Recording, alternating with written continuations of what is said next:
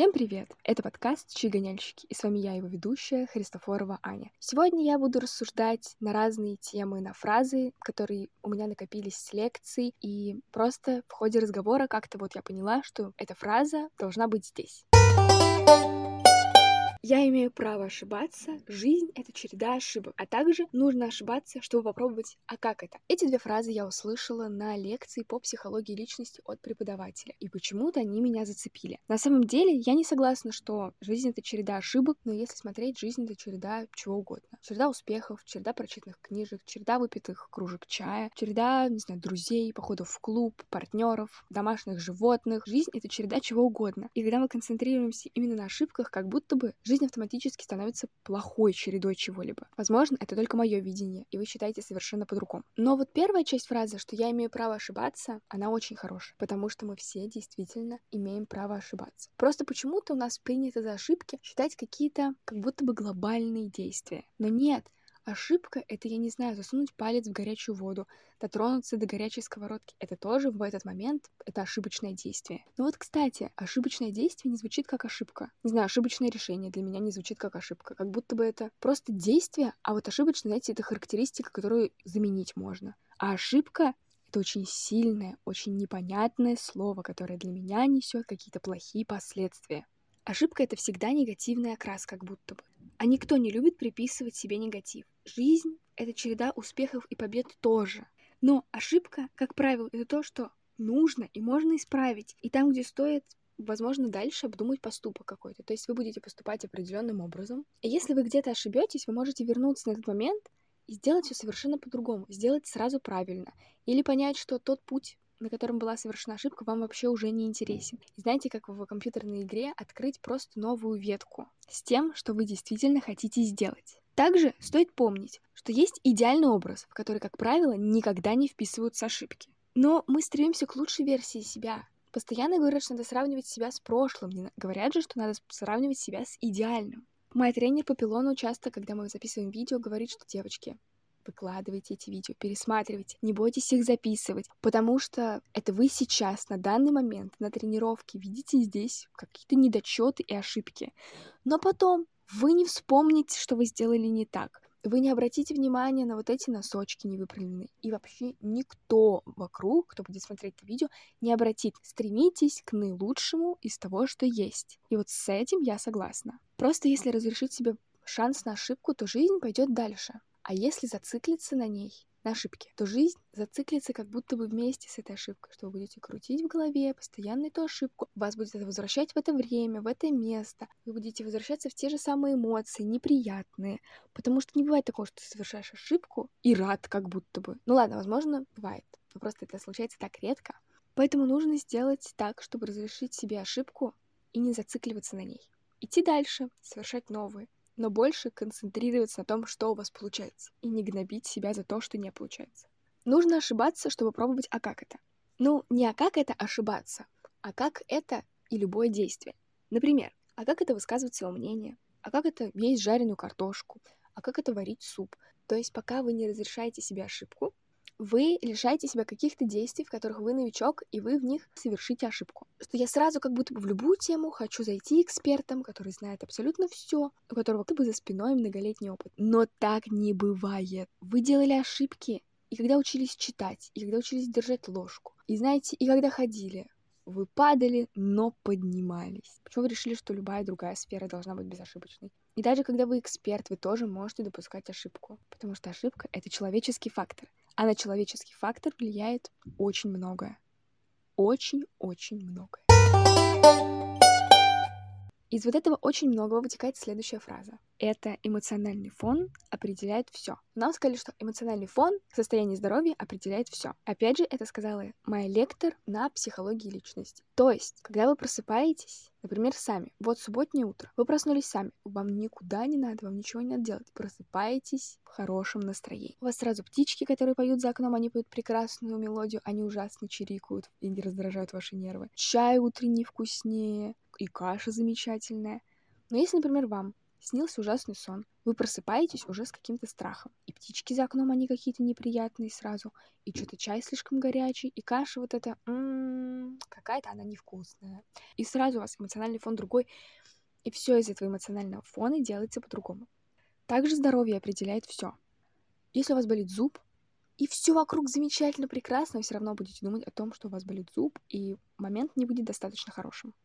То же самое, как и эмоциональный фон. Если вам где-то грустно, можно сказать, что это тоже боль своеобразная.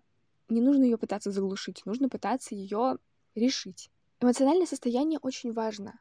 И очень важно проживать свои эмоции. Очень важно их не заталкивать. И как бы вам плохо не было, хочется плакать, надо плакать.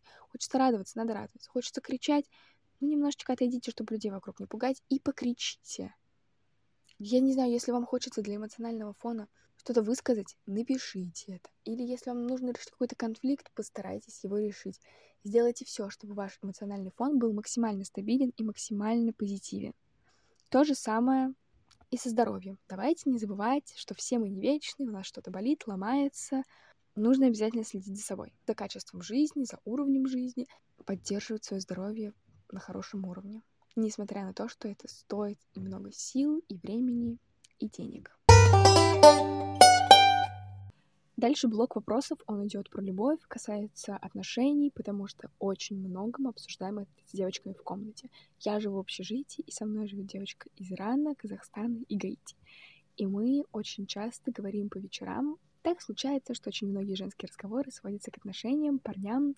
Это, я бы сказала, даже одна из самых нестабильных частей женской жизни, потому что этих людей мы не можем предсказать, а свои дела мы можем предсказать, решить и обдумать. Поэтому, собственно, мы очень часто обсуждаем парней в нашей комнате. Даем друг другу советы, рассказываем, что у нас произошло, просим советы.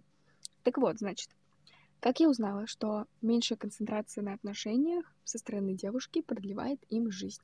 Одна из девочек, которая живет со мной в комнате, она встречается с парнем пять лет, и она каждый раз говорит, сделай что-то не так, я уйду, сделай что-то не так, я уйду. И, судя по всему, парень у нее очень сильно старается. Ну, по крайней мере, то, что мы слышим, то, что она рассказывает. И вот с одной девочкой, еще другой, мы обсуждали, что мы каждый раз в отношения начинаем вкладывать изначально много эмоций. Но с каждыми следующими отношениями мы понимаем, что эмоции надо немножечко утихомиривать. И как будто бы, когда девушка вкладывает в отношения больше энергии, больше своего времени, парень перестает это, не знаю, ценить или считает, что так и должно быть, я не знаю, расслабляется. Это то, что мне говорили всю мою жизнь, что парень должен больше хотеть быть в этих отношениях, и я каждый раз это отрицала. И знаете, я постепенно дохожу к этим истинам, а по ощущениям, когда девушка не так сильно настроена на отношения и больше в них заинтересован парень, парень почему-то пытается удержать девушку как только может. То есть он делает какие-то дела, помогает ей решить ее проблемы, эмоционально больше вкладывается. Почему так? Я хочу хотя бы наравне вкладываться со своим партнером в отношения. Но даже когда вы вкладываетесь наравне, как будто бы все равно кто-то вкладывается, не знаю, больше. И я говорю про именно какую-то эмоциональную составляющую. Можно до бесконечности оплачивать девушке все, что она хочет, но эмоционально не быть вовлеченным. Хотя, может быть, такие тоже продержатся, но я не знаю. Как будто бы парень должен именно эмоционально больше вкладываться в отношения. Больше хотеть быть с этой девушкой, чем она. Потому что будто бы все счастливые истории любви, которые я знаю, там парень добивался девушку, а девушка очень часто говорила, я не замечала этого парня, мне типа было с ним не прикольно, мне было с ним неинтересно, привлекателен, интересен изначально, что она видела какую-то с ним серьезность. И больше любовь мужчины, что ли, сохраняет как будто бы отношения, чем больше любовь девушки. Я не знаю, как это объяснить, но как будто бы, если девушка меньше вкладывается в отношения, это более значительно и заметно. Что я хочу сказать? Грубо говоря, если девушка меньше вкладывается в отношения, чем парень, это все равно как будто бы равные части того, как они вкладываются. То есть меньший. Это вот по формуле 80-20. Если девушка делает 20 процентов, то они равняются 80% успеха в отношениях, как будто бы вот так вот. А если она делает 80%, то как будто бы это не ценится на 80%, а ценится только на 20%. И 20 эти процентов, которые она вкладывает, как будто бы равны 80 процентам, которые вкладывает парень. Ну ладно, хорошо, давайте сделаем так. 70 на 30. Вот, потому что как будто бы вот девушка, знаете, вкладывает более, что ли, четко, более эмоционально. То есть даже если оно меньше, оно как будто бы конкретнее, как будто бы, я не знаю, выжимка из всего того, что она вкладывает, из всего того общего, что она может дать. Вот это самое ценное, вот это ядро орешка. Это эти 20%. Я очень надеюсь, что вы меня понимаете, потому что я не знаю, как по-другому это объяснить. Но это личные мои какие-то наблюдения. Я не говорю о том, что может быть наоборот. Может быть наоборот. Прекрасные какие-то кризисные ситуации по-любому будет наоборот. Потому что состояние эмоциональное, оно нестабильно. И бывают разные жизненные ситуации. Но как бы как будто бы изначально парень должен быть сильно больше заинтересован. Примерно вот на 70%. А девушка должна быть, ну, типа, до 30, знаете. Я не говорю, что не бывает отношений, которые равные, которые, в которых была заинтересована девушка изначально больше, чем парень. Но я не знаю, я прям, я очень сильно не хочу убеждаться в том, что отношения хорошие строятся только там, где мужчина больше любит. Больше в моей жизни примеров. А может быть, их больше просто потому, что я концентрируюсь на них больше, потому что меня, типа, сконцентрировали мой взгляд на них. А это все потому, что я очень сильно люблю в отношениях, очень сильно вкладываюсь эмоционально в отношения, и в итоге, когда они не случаются, не доходят до какого-то своего логичного финала, а заканчиваются, я бы так сказала, что их обрезают ножницами, как ниточку, я расстраиваюсь каждый раз своей концепции, знаете ли, и думаю о том, что, наверное, концепция, которая принята в обществе кем-то, возможно, она действительно правильная. Следующая фраза звучит так. Чем больше вы уязвимы в отношениях, тем легче вас ранить. Слышала это из подкаста по психологии. И там говорилось о том, что значит вы очень близки друг другу, что вы доверяете друг другу настолько, что вы даете человеку, грубо говоря, возможность вас ранить, гипотетическую что вы настолько открываетесь перед ним, что вы понимаете, что он может это сделать, но вы не хотите не давать ему этого шанса. То есть вы понимаете, что вы хотите быть настолько близким с этим человеком, что даже если вдруг он вас ранит, это будет в самое сердце, скорее всего, но по-другому вы не можете. Этот человек настолько для вас ценен, важен, значим, но просто по-другому вы не хотите. Вы видите именно близкие взаимоотношения с этим человеком. Но близкие, они всегда рисковые, они всегда такие, что если вам что-то скажут, вас будут бить по самому больному. Скорее всего, это будет случайность, но это все равно всегда риск. Это всегда риск хороших взаимоотношений, это риск. Близкие взаимоотношения — это тоже риск. Также хочется сказать, наверное, что не нужно думать о том, что мы можем получить от отношений. В первую очередь нужно думать, что ты можешь дать. То есть, например, вступая в отношения, думая о том, что у этого мужика есть деньги, я могу получить все его деньги. Это неправильная позиция. Нужно думать о том, что ты можешь дать. Например, у меня столько любви, я хочу дать ему эту любовь. Я хочу дать ему возможность приходить, не знаю, в теплый дом, где будет готова еда, там, убранная кровать. Ну, я не знаю, там, не знаю. Я буду там стоять с хорошими эмоциями, он будет приходить, и мы будем обмениваться этими хорошими эмоциями. А не то, что я буду думать, что вот он придет своими хорошими эмоциями, и тогда я тоже дам ему хорошие эмоции, когда он меня подзарядит. Нет, это должно работать в две стороны, что мы сначала думаем о том, что мы можем дать в отношения, готовы ли мы вообще вступать в эти отношения, и только потом мы будем думать о том, что мы хотим получить от отношений. Но, знаете, об этом не стоит забывать. То есть вы не должны вступать в отношения только с мыслью о том, что я вот дам вот это, вот это и вот это. Нет, вы просто должны думать, что вот сейчас я готова к отношениям, я готова дать что-то в эти отношения, но я хочу и получить взамен что-то от этих отношений, чтобы не было такого, что я отдаю, отдаю, отдаю, и я не наполняюсь ими.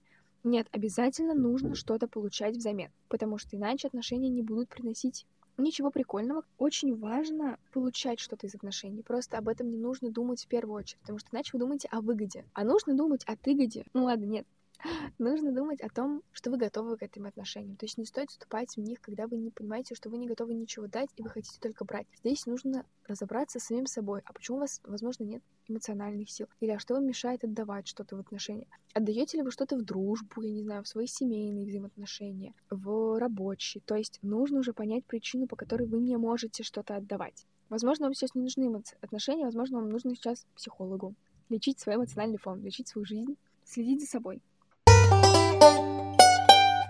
И последнее на сегодня — это плохой или бывший человек. В нашем мире почему-то слово «бывший» используется не в очень хорошем контексте. То есть про бывших мы редко говорим что-то хорошее. Как правило, это что-то, ну, такое себе, либо что-то ужасное. Нет ли впечатления, что с хорошими людьми не расстаются, что хорошего человека бывшим не назовут? Лично у меня есть. И в этом немножечко какие-то есть мои расхождения, что когда я говорю, что типа вот у меня есть такой-то бывший, я добавляю, ну это хороший бывший. Потому что если я это не добавлю, как будто бы сразу у всех отношения, что типа, м-м, про какашку сейчас будешь нам рассказывать. И мне, когда говорят, что типа, вот это мой бывший, как будто бы это, знаете, нейтральное слово, но вот немножечко с негативным окрасом. А если по выражению человека вижу, что она сейчас будет говорить что-то неприятное, или он будет говорить что-то неприятное про свою бывшую, у меня сразу бывший — это негативный окрас. как будто бы реально с хорошими, отнош... с хорошими отношениями не завязывают, с хорошими людьми не расстаются. Но это же не так. Разные же жизненные обстоятельства бывают. Но почему-то мы не говорим про какие-то хорошие поступки бывших. Либо мы их вспоминаем и такие, ну, вот на этот один поступок там 10 каких-то так себе. Что это такое вообще было? Человек или вообще непонятная заморочка. Я даже не знаю, как вам объяснить это. И вот у меня в голове диссонанс, что когда я расстаюсь с хорошими людьми, что, ну вот, почему мы тогда расстались вообще? Да, на это могут быть объективные причины, но как бы, если ты хороший человек, почему мы не продолжим общение, почему мы не продолжим, не знаю, встречаться? Я не хочу хорошего человека называть бывшим, хочу нынешним. Но как бы, именно, знаете, хорошего человека в отношениях, хорошего партнера. В целом, дерьмового партнера и хорошего человека, ну, как бы, в жизни, никаких проблем. Нет. Понятно, чтобы он был хорошим партнером. Но и хорошие отношения имеют свойство заканчиваться. Здоровые отношения имеют свойство заканчиваться. Как будто бы в нашей голове есть вот эти какие-то мифические здоровые отношения, в которые как только мы вступим, все, мы не расстанемся. Такие здоровые отношения будут. Они вообще, они выздоровеют еще потому, пока мы будем их строить. И потом они вообще никогда болеть не будут. Но это же не так. В здоровых отношениях у людей, как правило, есть свое мнение, есть... Ну, нет, не, не как правило. Типа в здоровых отношениях должно быть свое мнение, должно быть свое время, свои друзья, своя компания. И бывает такое, что они разрушаются не потому, что вы плохие, а потому что вы своей здоровостью друг другу не подходите. Люди с травмами крепче держатся друг за друга, чем здоровые отношения. Поэтому как бы абьюзерские отношения столько держатся. Потому что там люди травмами сошлись, и все и тяжелее им расцепиться, чем каждому здоровому человеку просто убрать одну из небольших частей своей жизни. Я не знаю, слышите вы или нет, но это моя соседка. Иранка разговаривает